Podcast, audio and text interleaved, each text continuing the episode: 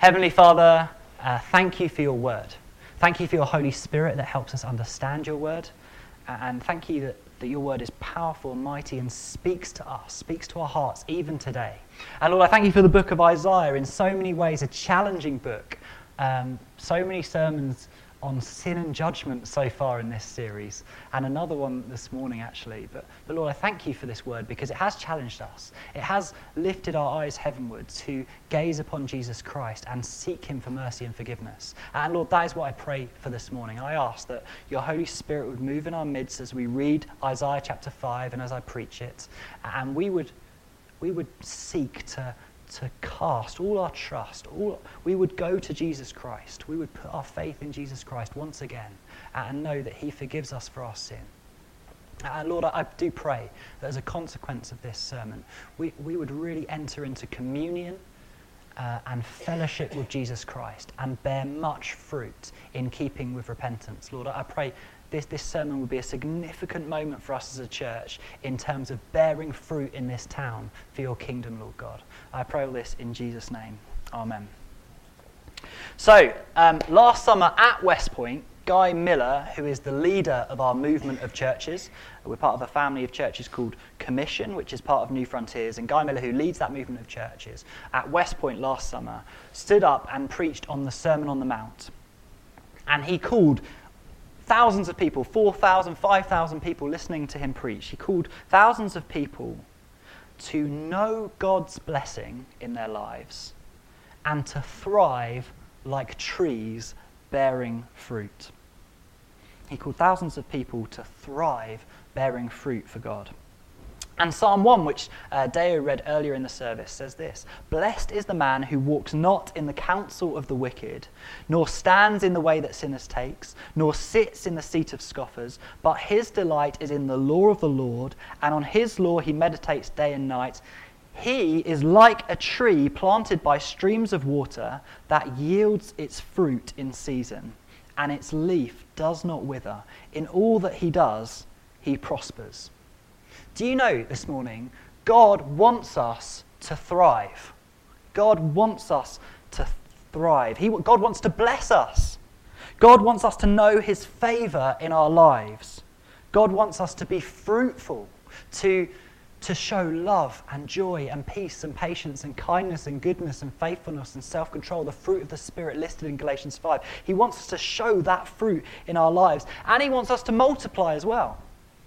He wants us to share the gospel with people and for people to come into the kingdom and the family of God and for us to grow as a church. He wants us, as individual Christians and as a church, to thrive, to know His blessing and favor in our lives. And so I want to ask you this morning are you living a blessed, fruitful life? Are you living a blessed, fruitful life? Do you desire to live a life blessed by God, bearing fruit for Him in all seasons. Now, let me read from Isaiah 5. I'm going to read the whole chapter. Um, it is quite long, so I, I do apologize for that. But let me read to you Isaiah 5 and then explain why I've led with that question. So, I, Isaiah 5, the whole chapter. Let me sing for my beloved my love song concerning his vineyard. My beloved had a vineyard on a very fertile hill. He dug it and cleared it of stones and planted it with choice vines. He built a watchtower in the midst of it and hewed out a wine vat in it. But he looked for it to yield grapes, but it yielded wild grapes.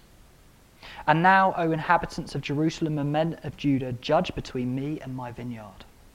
What more was there to do for my vineyard that I have not done in it? When I looked for it to yield grapes, why did it yield wild grapes?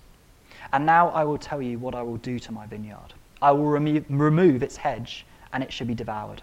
I will break down its wall, and it shall be trampled down. I will make it a waste. It shall not be pruned or hoed, and briars and thorns shall grow up. I will also command the clouds that they rain no rain upon it. For the vineyard of the Lord of hosts is the house of Israel and the men of Judah are his pleasant planting. And he looked for justice, but behold, bloodshed. He looked for righteousness, but behold, an outcry. Woe to those who join house to house, who add field to field, until there is no more room, and you are made to dwell alone in the midst of the land. The Lord of hosts has sworn in my hearing Surely many houses shall be desolate, large and beautiful houses without inhabitant. For ten acres of vineyard shall yield but one bath, and a homer of seed shall yield but an ephah. Woe to those who rise early in the morning that they may run after strong drink, who tarry late into the evening as wine, wine inflames them. They have lyre and harp, tambourine and flute and wine at their feasts but they do not regard the deeds of the Lord or see the work of his hands. Therefore, my people go into exile for lack of knowledge. Their honored men go hungry, and their multitude is parched with the thirst. Therefore, Sheol has enlarged its appetite and opened its mouth beyond measure, and the nobility of Jerusalem and her multitude will go down, her revelers and he who exalts in her. Man is humbled, and each one is brought low, and the eyes of the haughty are brought low. But the Lord of hosts is exalted in justice and the holy God shows himself holy in righteousness. Then shall the lambs graze as in their pasture, and nomads shall eat among the ruins of the rich. Woe to those who draw iniquity with cords of falsehood, who draw sin as with cart ropes, who say, Let him be quick, let him speed his work, that we may see it. Let the counsel of the Holy One of Israel draw near, and let it come that we may know it. Woe to those who call evil good and good evil who put darkness for light and light for darkness, who put bitter for sweet and sweet for bitter. Woe to those who are wise in their own eyes and shrewd in their own sight. Woe to those who are heroes at drinking wine and valiant men in mixing strong drink, who acquit the guilty for a bribe and deprive the innocent of his right. Therefore, as the tongue of fire devours the stubble, and as dry grass sinks down in the flame, so their root will be as rottenness, and their blossom go up like dust for they have rejected the law of the Lord of hosts, and have despised the word of the Holy One of Israel. Therefore, the anger of the Lord was kindled against his people, and he stretched out his hand against them and struck them down. And the mountains quaked, and their corpses were as refuse in the midst of the streets. For all this, his anger has not turned away, and his hand is stretched out still. He will raise a signal for the nations far away and whistle for them from the ends of the earth and behold, quickly, speedily they come. None is weary, none stumbles, none slumbers or sleeps. Not a waistband is loose, nor a sandal strap broken. Their arrows are sharp, all their bows bent. Their horses' hooves seem like flint, and their wheels like the whirlwind. Their roaring is like a lion. Like young lions they roar. They growl and seize their prey. They carry it off, and none can rescue. They will growl over it on that day, like the growling of the sea. And if one looks to the land, behold, darkness and distress, and the light is darkened by its clouds.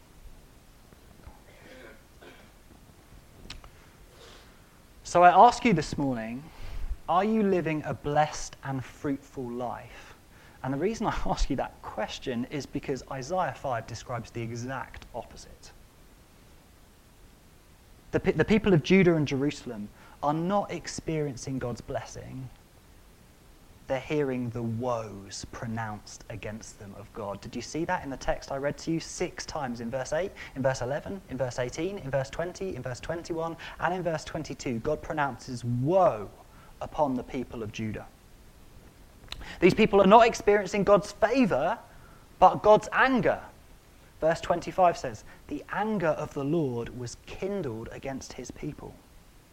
These people are not experiencing fruitfulness. God looked at his vineyard and he wanted to see grapes, but instead what was growing was wild grapes. And, and the Hebrew for wild grapes could, could be translated wild grapes. He could also be translated poisonous berries. It, it, perhaps my favorite possible translation for that phrase is stinking, worthless fruit.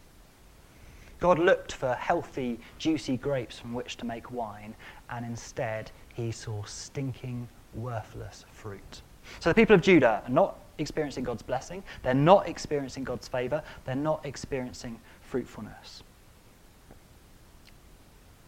So if you want to live a blessed and fruitful life this morning, Isaiah 5 is the anti example.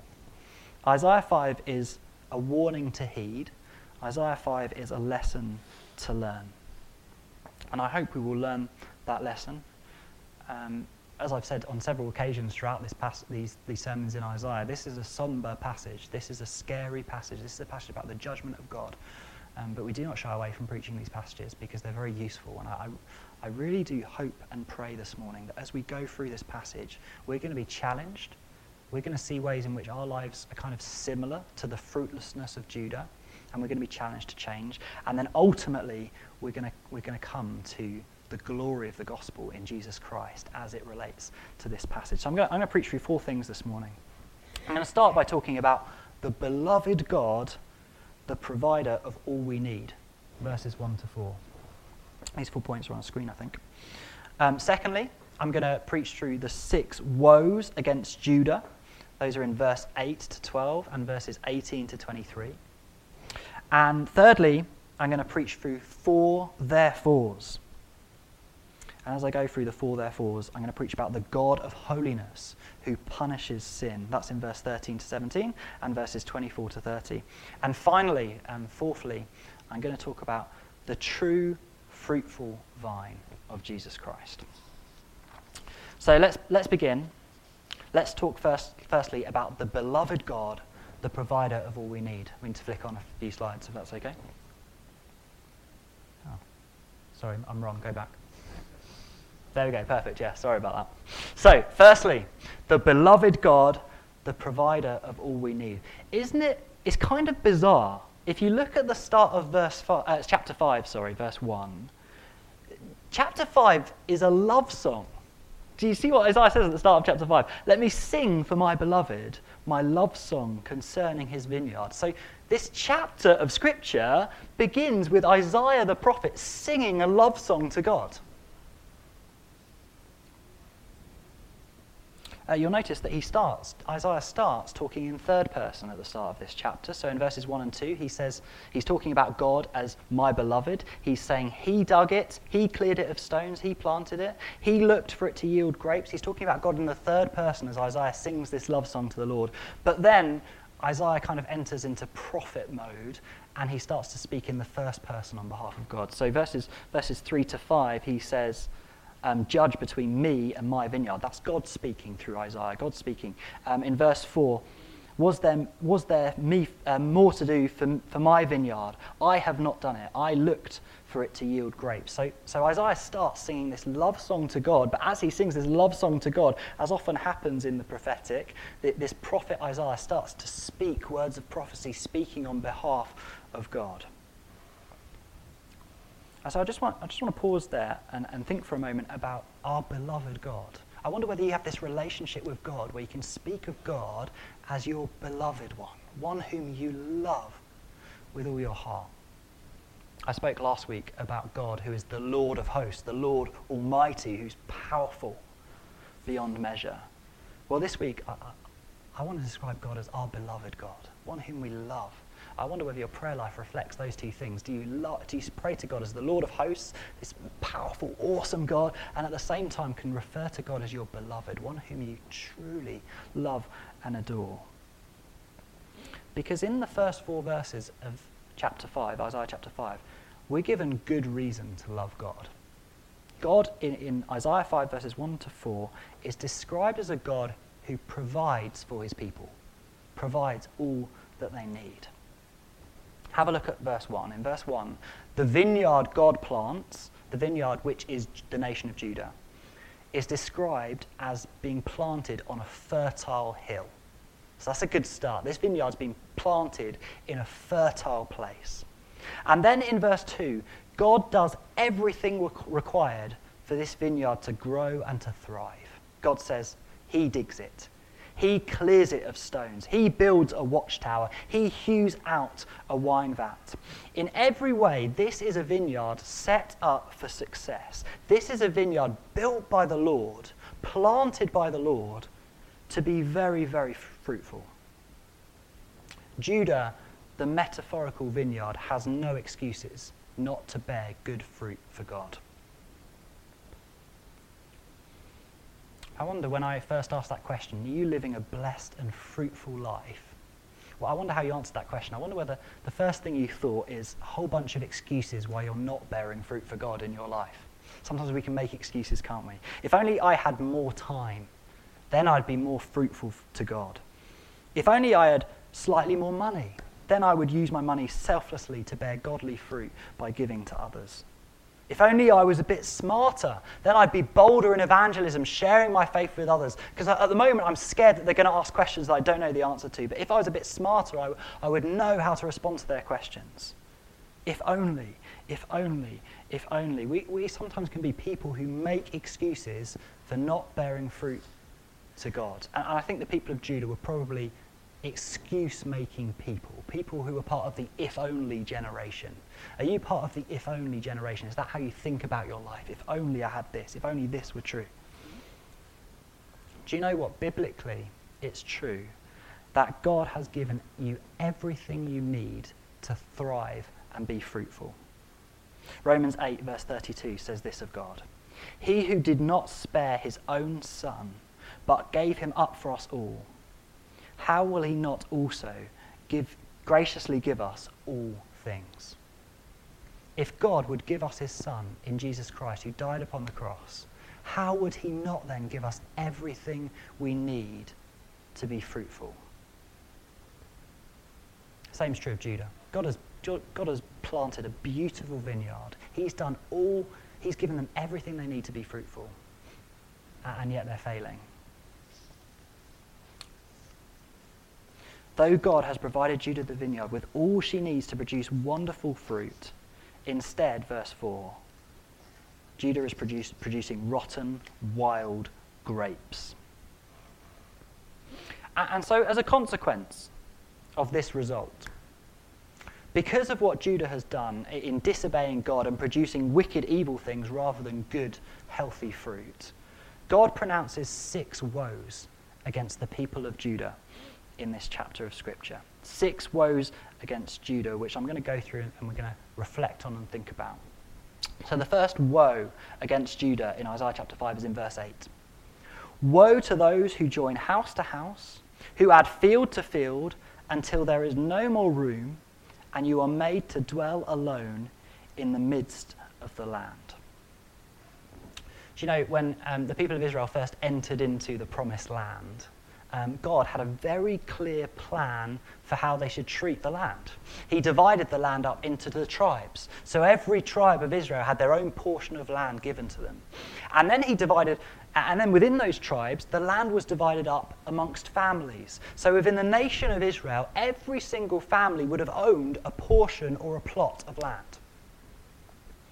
Everyone would have been a landowner in the nation of Israel, in the nation of Judah. Um, and so people would have farmed the land or used the land to make profit and survive. There would have been trading and things like that going on. But, but sometimes some families would have fallen on hard times. Um, so maybe their land just didn't seem to producing the crop that they wanted to grow, or, or maybe they just weren't as shrewd a businessman as some of the other people. So, so sometimes within the nation of Israel, people fell on hard times. And so what God did is he put a provision within the law and he said, if, if you're a family that's, that's struggling, if, you're, if you fall on hard times, if you're not making money, then what you can do is you can sell your plot of land to one of your neighbours, and your neighbour's responsibility is to look after you and to feed you and, and to provide for you, and you will work for them. So there's, there's provision within the law so that no family goes hungry. And every family is looked after. But then there's also this wonderful idea which is called the year of Jubilee. So if you were a family and you sold your plot of land to another family because you were struggling and you needed the money to feed your family, and so this family mercifully buys your land and helps you out, in the 50th year, in the year of Jubilee, something amazing happens. All the land is returned to the original family who owns that plot of land. So if you've sold your land, in the 50th year, you know you're getting it back. And so every family in Israel were supposed to own land and, and have their own provision within this nation. Well, in the nation of Judah, this law of God is clearly not happening. They've forgotten the year of Jubilee. They're neglecting it. Clever, shrewd businessmen are duping other families into taking their land and never giving it back. And so God says, Woe to those who join house to house, who add field to field until there is no more room, and you are made to dwell alone in the midst of the land. In other words, there's a whole load of families who are not being given back their portions of land, and there's a few rich individuals who are owning house after house after house, field after field after field, and they're, they're creating an estate so big they are isolated from everybody else in the community. Can I say this to each of you this morning? God cares about how we earned our wealth and possessions, and He cares about how we use our wealth and possessions. That the law of Israel shows that God cares very much about how we earn money and how we use our money and our wealth and our property. And He speaks here particularly to those of us who do own property. I know not all of us will and do, but he speaks particularly to those of us who own property. And, and I think that this verse 8 is a real challenge. And I would invite you, if you're an owner of property or you want to be an owner of property, to examine your heart uh, on the basis of verse 8 and ask yourself this Is your property your castle? Have you bought a private place at the expense of others in the community so that you can enjoy your own isolation? Or is your house or flat or wherever you live a tool to build community and bless your neighbours? Because that's, that's the problem that God has got with Judah. It is, is that these people have built up these huge estates, house after house after house, and they're not caring about the people who don't have any land or don't have anywhere to stay, and they're isolating themselves, and they're keeping themselves to themselves, and their house, their property, their land has become their private castle where no one else is allowed in.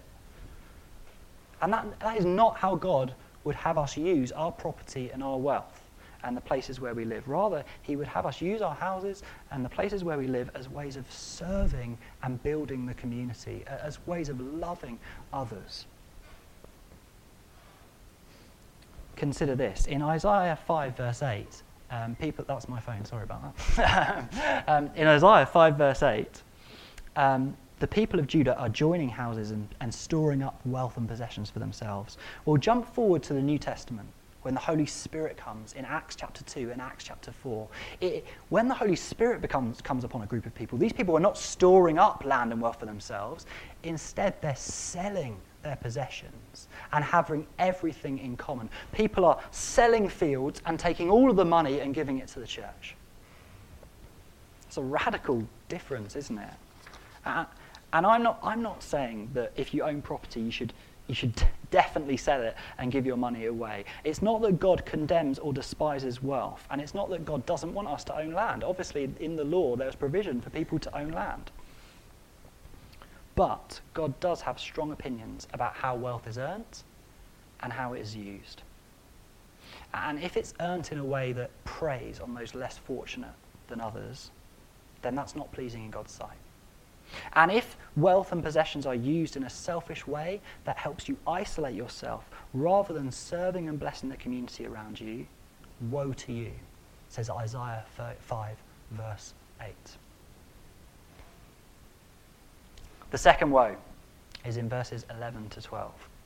And it says this Woe to those who rise early that they may run after strong drink. Getting drunk is described as a sin in the Bible, in the Old Testament and the New Testament. And in the Old Testament in particular, there's a very strong connection between drink and sexual desire. Do you, do you see that in that verse 11? Um, they get up early in the morning so that they may run after strong drink, and they tarry late into the evening as wine inflames them. That's, that's a a reference to sexual desire. And it's something that we see in our culture all the time, is people get drunk and dr- get drunk late into the evening until wine inflames them and they give in to sinful sexual temptation. So if you have a problem with getting drunk, know this this is not the will of God in your life. If you have a problem with seeking sexual arousal from anyone other than your spouse, God opposes that. Woe to you, says Isaiah 5, verse 11. But maybe there's some of you in this room and those two things aren't, aren't necessarily a problem or not an obvious problem in your life. And for you, I'd like you to look at the end of verse 12. Because the end of verse 12 is very interesting. Uh, what Isaiah, what God through Isaiah does in these verses is he, is he compares the thrill of getting drunk with the thrill of regarding the deeds of the Lord and seeing the work of God's hands. So he says, Woe to those who rise early in the morning that they may run after strong drink. And then at the end, these are people who do not regard the deeds of the Lord or see the work of his hands. In other words, maybe you don't have a problem with getting drunk. Maybe you don't have a problem with, with seeking after sex in the wrong places. But I wonder whether you're someone who does often and always regard and see how God is working in your life. I wonder if I asked, if I said, who's got a testimony of what God has done this week? Whether you will sit and frantically think and go, oh, what, what has God done? I can't, I can't think of anything. This is really embarrassing, and everyone be quiet.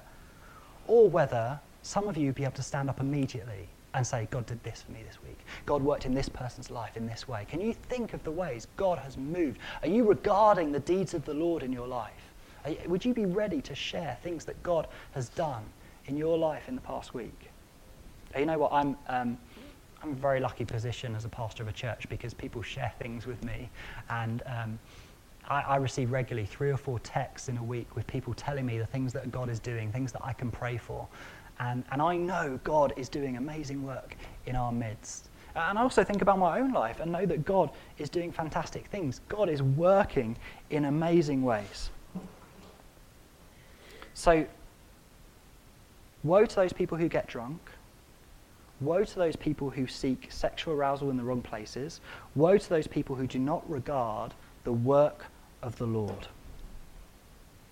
Thirdly, in verses 18 to 19, God writes this Woe to those who draw iniquity with cords of falsehood. The picture here is of a horse and cart, and the horse is sin. And what people are doing is hitching the, the cart of their life to sin. And sin is guiding them and directing them and pulling them along. But these people, it says they're using cords of falsehood. And that's because at the same time as they're hitching their lives to the horse of sin, they're also in verse 19 saying things like this Let God come quickly, let God draw nearer that we may know his work. In other words, their words seem good. They're the kind of people who say, Yeah, I just want to see God work in the world. But in the private scenes of their life, they're hitching their lives to sin. Their words hypocritical. Their words are shallow, and their deeds show their true self. It's the equivalent of saying this I want to see God move powerfully in Fareham. I want to see people saved in Fareham and the surrounding region, in Droxford and in Gosport and all over the place. I want God, come on, God. I want to see you move more quickly. Come quickly. Do amazing things, God, in this town. It's the equivalent of saying that and then spending your entire week prioritizing everything else other than evangelism and trusting God and, and believing in Him. That's what these people are doing. Woe to those people whose words, whose religious words are shallow and hypocritical. The fourth woe, verse 20 Woe to those people who call good evil and evil good. And I think the fifth woe is linked. The fifth woe Uh, in verse 21, I think, says, Woe to those who are wise in their own eyes. These are people who, instead of humbly reading and submitting to God's word, they decide they know better. They decide that they're wise in their own eyes. And they go about telling people what's good and what's evil according to their own wisdom, and they get things wrong and mixed up. I'm not sure I think there's anything so foolishly proud than to claim to be a Christian, to have access to God's word, but then to disagree with God's word on particular issues because it doesn't sit well with how you think about the world. That is foolishly proud. That's being wise in your own eyes. That's mixing up evil and good. Um, I'm very sorry about that. Oh, it's not me. It's you, Danny. Sorry. I thought it was me. so, woe to those people who call good evil and evil good. Woe to those people who are wise in their own eyes. Sixthly, the final woe in verses 22 to 23. Woe to those who are heroes at drinking wine. Isaiah hits at drinking once again. Hear the message God opposes getting drunk. Woe to those people who take bribes. Isaiah once again hits at those people who seek dishonest and greedy gain. Woe to those who deprive the innocent of his right. Isaiah hits at those people who are seeing injustice in the world and denying people true justice. So Isaiah 5 reveals six woes. And all these woes are lessons in what it means to live cursed lives that bear rotten fruit.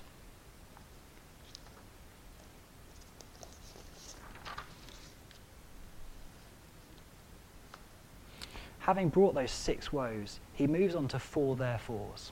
And I want you to see this that because of the way the people of Judah have acted, there is a therefore. There is a judgment that's going to come. There's four therefores in, in Isaiah chapter 5. There's six woes and there's four therefores. The first therefore comes in verse 13. Therefore, my people go into exile for lack of knowledge, their honored men go hungry, and their multitude is parched with thirst. I want you to see in verse 13 that God's punishment fits the crime. Those who have greedily built up land for themselves within the nation of Israel will go into exile and have no land at all. Those who have run after strong drink all day will be parched with thirst. Then in verse 14, there's another therefore. Therefore, Sheol has enlarged its appetite and will swallow up the nobility of Jerusalem. In other words, these, these nobles in Jerusalem, these people of Judah who've sinned, will die for their sins. Sheol is the Hebrew word for the grave. The grave is going to swallow these people up. People will die for the sins that they've committed. Then in verse 24, there's therefore number three. Those who have sinned with their tongues, whose religious words were hypocritical and shallow, who, who mixed up good and evil with their tongue, with their words, they will be devoured by tongues of fire. Verse 24. And then verse 25, therefore, number four. And, and in, in verse 25 onwards, to the end of the passage, God's, God's anger is kindled, and God speaks about the Assyrian army who will conquer all of Israel, except Jerusalem. Jerusalem was ultimately conquered by the Babylonian army. And you see how God is acting. In verse 26, it says, God whistles, and these nations come and bring judgment upon the land of Israel. Their ferocity of these nations is compared to lions in verse 29, and darkness and distress will fall upon Judah for her sin, verse 30. Those people who sin, therefore, will face the judgment of God. Six woes and four therefores. Those who sin, those who disobey God's commands, will therefore face the judgment of God. I want to direct your attention to verse 16 very quickly. In verse 16, it says this But the Lord of hosts is exalted in justice, and the holy God shows himself holy in righteousness. I don't know whether you've heard me say this before from the pulpit, but often we say things like, because God is good and holy and righteous, he must punish evil. Have you heard me say things like that before? Because God is good, holy, and righteous, he must punish evil. Well, what I want you to see in Isaiah 5 is that's not my idea, that is a biblical idea, because in verse 16, that's exactly what Isaiah is saying. As God punishes the sin of the people of Judah, what is happening is the Lord of hosts is exalted in justice. The holy God shows himself holy in righteousness. In other words, God's judgment is part of his righteousness. It's part of his goodness. It's part of his holiness. And as punishment comes upon the sins of the world, God is exalted. God is lifted up, and we see him for all his perfect goodness, in all his righteousness, in all his justice. A king who ignores wrongdoing in his kingdom is not a good king. You might describe him as a merciful king. If a king never punishes evil, you might say he's a very merciful king. He forgives people for the things they've done wrong. But you would not describe him as a good king. if he does not punish evil. Because imagine being a victim of crime or sin in that nation, in that kingdom where sin is not punished. You would be full of bitterness. You would be full of anger, and not only at the person who committed the crime, but also the king who did not judge the person who committed the crime. So you would not call a king a good king if he ignores wrongdoing in his kingdom. And in the same way, we can only say God is good if he does truly punish wrongdoing and wickedness in the land. That's a sober thought. Isaiah 5 is a lesson in people living cursed lives that bear rotten fruit. And it brings a revelation of the therefores of sin. Because human beings sin, God will punish evildoers. If you have shown greed in your life, if you've gathered up wealth and possessions at the expense of others, if you've gotten drunk, if you haven't given God due regard for his work in your life, if you've spoken in a shallow, hypocritical way about God, if you've spoken wrongly about good and evil in your life, if you've been wise in your own sight, if you've gotten drunk, if you've ever taken a bribe, if you've ever hindered justice, you stand in the way of God's anger. You will face judgment for your sin. Sheol, the grave, will swallow you up. Fire will devour you.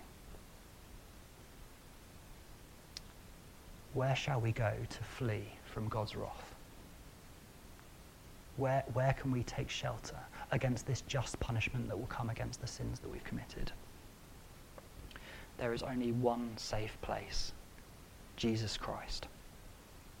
On the cross, Jesus Christ, the Son of God, in love for you, took your punishment upon himself, so that anyone and everyone who believes in Jesus is forgiven and is saved from the fire that devours sinners, is safe from the grave, from Sheol, that swallows up those people who have disobeyed God's commands.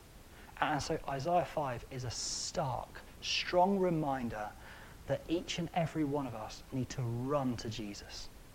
We need to throw ourselves upon the mercy of Jesus Christ. We need to believe on him and cry out for forgiveness because it's only in Jesus Christ that we find forgiveness. It's only in Jesus that, we, that the wrath of God will pass over us, will not harm us. It's only in believing in Jesus Christ and receiving forgiveness that the wrath of God will not fall upon us. So this morning, I urge each and every one of you to run to Jesus Christ. Put your faith in him, receive his mercy. It's also a reminder for all of us who are Christians here this morning of the urgency we should have to share the gospel with others. That wrath of God will fall upon people who do not believe in Jesus Christ and receive his forgiveness. So I call on you this morning believe on Christ and then share the amazing gospel message with as many people as you possibly can. Do it in a wise, loving way. Don't ram it down people's throats, but you, there is such an urgency to declare this message because the wrath of God is coming. God is righteous and just in punishing sin. And if we do not warn people about the judgment that is coming, if we don't lead them to Jesus Christ that they might receive forgiveness and believe on Christ, then they will fall, they will suffer under the wrath of God.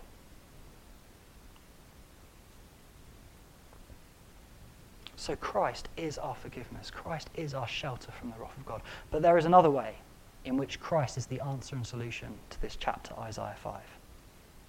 And this is where I finish my sermon this morning.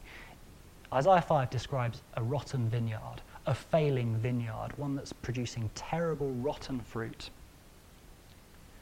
In John 15, Jesus comes and he says, I am the true vine. And when he uses that word true, why, he, he could have just said, I'm the vine. Why does he say, I am the true vine? Well, he, he's, he's comparing himself, he's differentiating himself from the vines in the vineyard of Israel who produced rotten fruit. He's saying that was not the true vine. If you're in the vineyard of Israel, that is not where you'll find salvation. You will only find salvation in the vine of Jesus Christ, for he is the true vine. Let me read to you John 15, verses 1 to 5. I love these verses. We had these verses at my wedding. John 15, verses 1 to 5. Jesus speaking, I am the true vine, and my Father is the vine dresser. Every branch in me that does not bear fruit, he takes away. And every branch that does bear fruit, he prunes, that it may bear more fruit. Already you are clean because of the word I have spoken to you. Abide in me, and I in you. As the branch cannot bear fruit by itself unless it abides in the vine, neither can you unless you abide in me. I am the vine, you are the branches. Whoever abides in me and I in him, he it is that bears much fruit. For apart from me, you can do nothing. This then is the secret to living a blessed and fruitful life, abiding in Jesus Christ.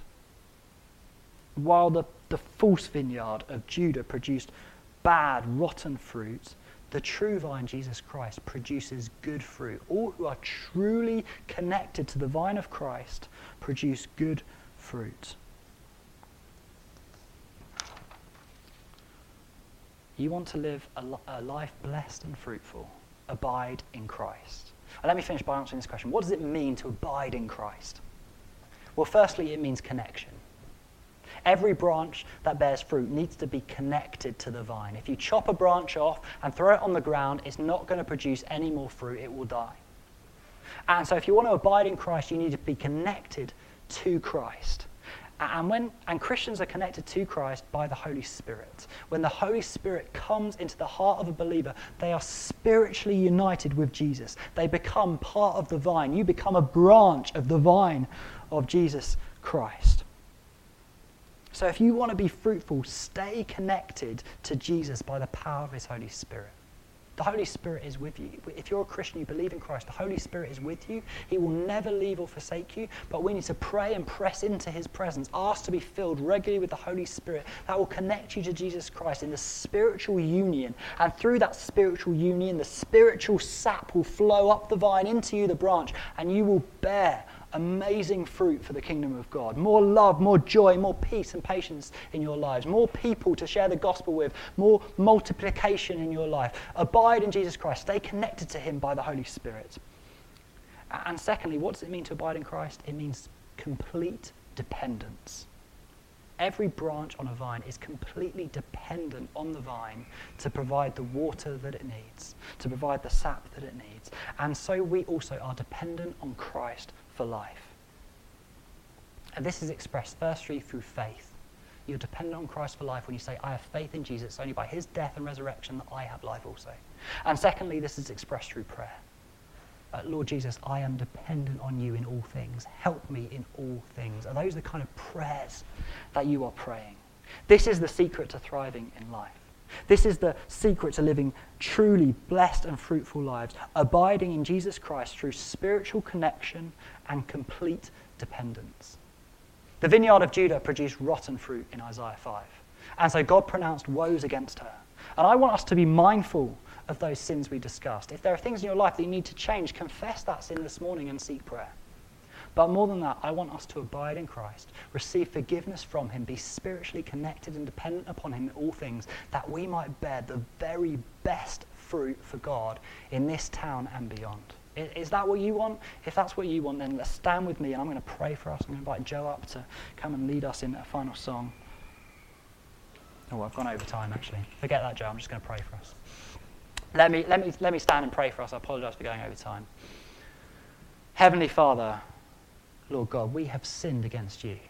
We have been greedy. We have amassed wealth in ways that are dishonest and, and, and hurt others. We have not used our wealth and possessions and our property in a way that honors you and builds community. Lord, Lord God, we have, we have not been thrilled to see and regard your deeds and have sought thrill and adventure and excitement in all kinds of other areas of life. Forgive us, Heavenly Father. Lord, we have not spoken truthfully about what is good and what is evil. We have not spoken in a deep way about the things of God. Rather, we've spoken in a hypocritical way while we've sinned in our private lives. Father, forgive us.